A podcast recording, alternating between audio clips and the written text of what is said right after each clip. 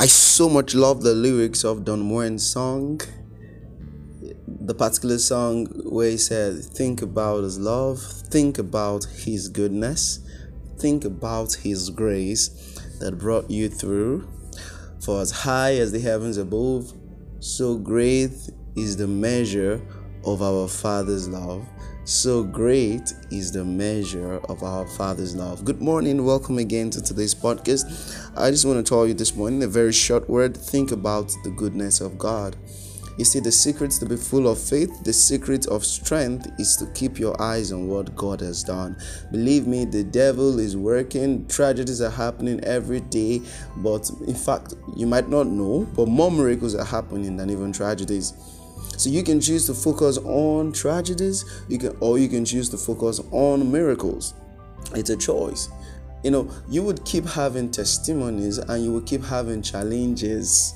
Not necessarily tragedies, but challenges. Every every every, person going to keep having challenge. With, with a new miracle comes, you know, you know, a new challenge. For instance, if you get a new car, you might need to get, you know, if you don't have a license, you might need to get a license. You will start, you need to fuel the car, you need to do many other things. All right, you might need to ship down the car. So, with new testimonies comes um, new demands, new challenges. And if you are not careful, all the days of your life you might just be fixated on the wrong thing. That is on your needs on your needs. So one need is met now you're thinking about the next need. Another need is met you're thinking about the next need. Another phase is over you're thinking about the next phase. And you are always in the future never in the present. You're always about tomorrow and never you know rejoicing about today.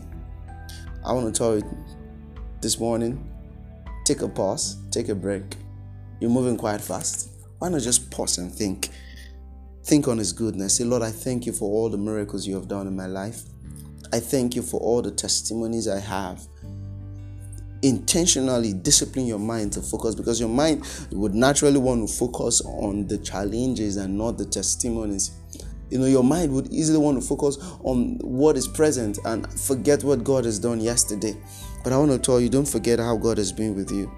Don't forget how He has been with you through challenges. In fact, if you meditate on His goodness, you would realize that that challenge you're going through right now is not the first time you had gone through it. If you meditate closely, you would realize that God has delivered you from even worse challenges. So why not just rest in God and give thanks? You know, give thanks with a grateful heart. Don Moen sang, give thanks. So why not just give thanks today? And intentionally choose a life that is focused on what God is doing and not what the devil is doing. That way, you'll be full of faith, you'll be full of strength, and you'll be able to, you know, see the mighty hand of God in your life. So tell somebody close to you, say, rejoice, rejoice, and tell yourself, say, you're going to rejoice all through today. All right. And then give no room to the devil to make you focused on his works. Rather, keep your heart on God. Faith comes by hearing the word of God. Keep your heart on what God has done. Meditate on his word. Hide God's word in your heart. That is the secret of victory. That's the secret of victory. That's the secret of triumph. All right. So I'll see you tomorrow. Have a wonderful day. Be full of joy to them. Be full of thanksgiving unto God. God bless you. God loves you. See you tomorrow.